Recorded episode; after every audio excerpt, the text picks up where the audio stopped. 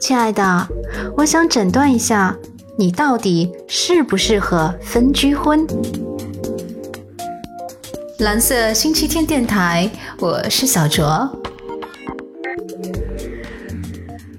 前两期呢，我们研究了分居婚的产生原因以及带来的影响。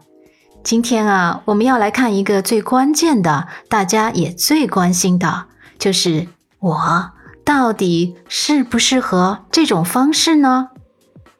我们都知道，人与人的相处模式是多样的，婚姻是由人构成的，当然也不例外。人们的想法和期待各种各样。有人说。我要粘连式婚姻，粘在一起，搂在一起，抱在一起。有人说，分居婚好啊，娃跟男方住，一年见一次面都行。还有人说，哎呀，一个人睡眠轻，另一个打呼噜，分床睡很正常吧？更有人说，哎呦，感觉阻挡分居婚在中国实行推广的最大因素。就在于中国房价太贵，还有，还有，等等，没错，我们之前已经阐明了分居婚会带来一些好处，但其伴随而来的新问题也是不可忽略的。因此，如果你听过上一期，如果你刚巧面临这种状况，并且开始考虑自己和伴侣是否适合分居婚，那么。可以参考以下话题和伴侣展开讨论。首先，你们对双方在婚姻中的角色的理解是否一致？如果你认为婚姻更重要的是精神上的契合，而不是日常的陪伴，对方是否也这么认为？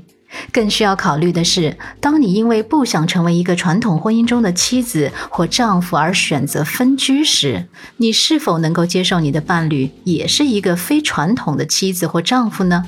比如，他可能是一个不以挣钱养家为中心的丈夫，又或者是一个不会操持任何家务的妻子。其次，对独立时间和空间的需求程度是否匹配？你们都特别需要一个属于自己的空间，不被任何人打扰吗？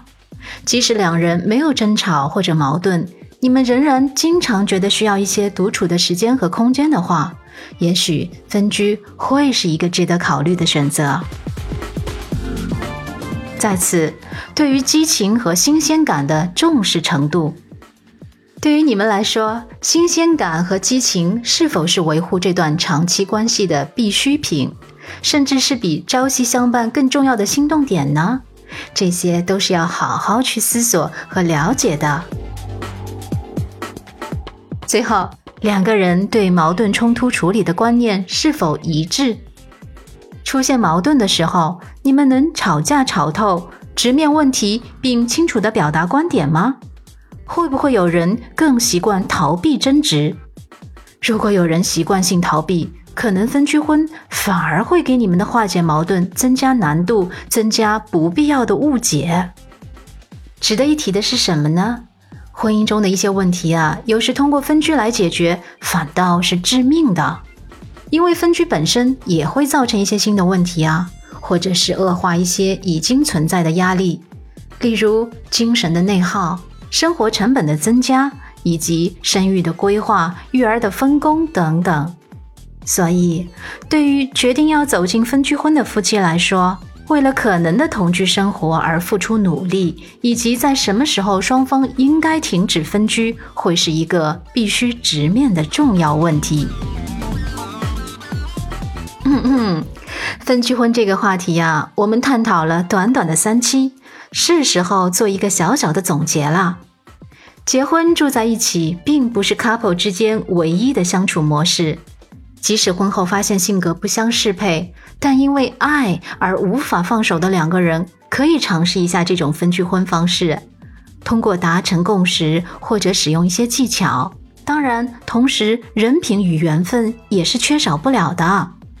所以，对于亲密关系的理解，我们需要去习得更多的心理灵活性，找到幸福的更多种可能。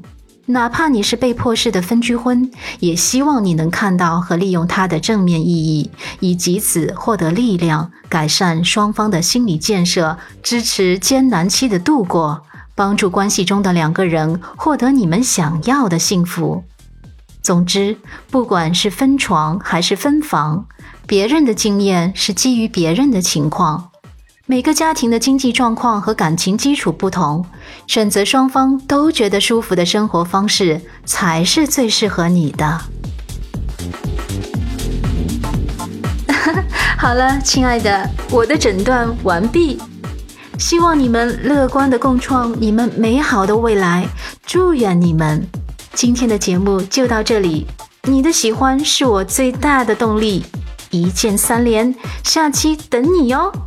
蓝色星期天电台，小卓与你回见。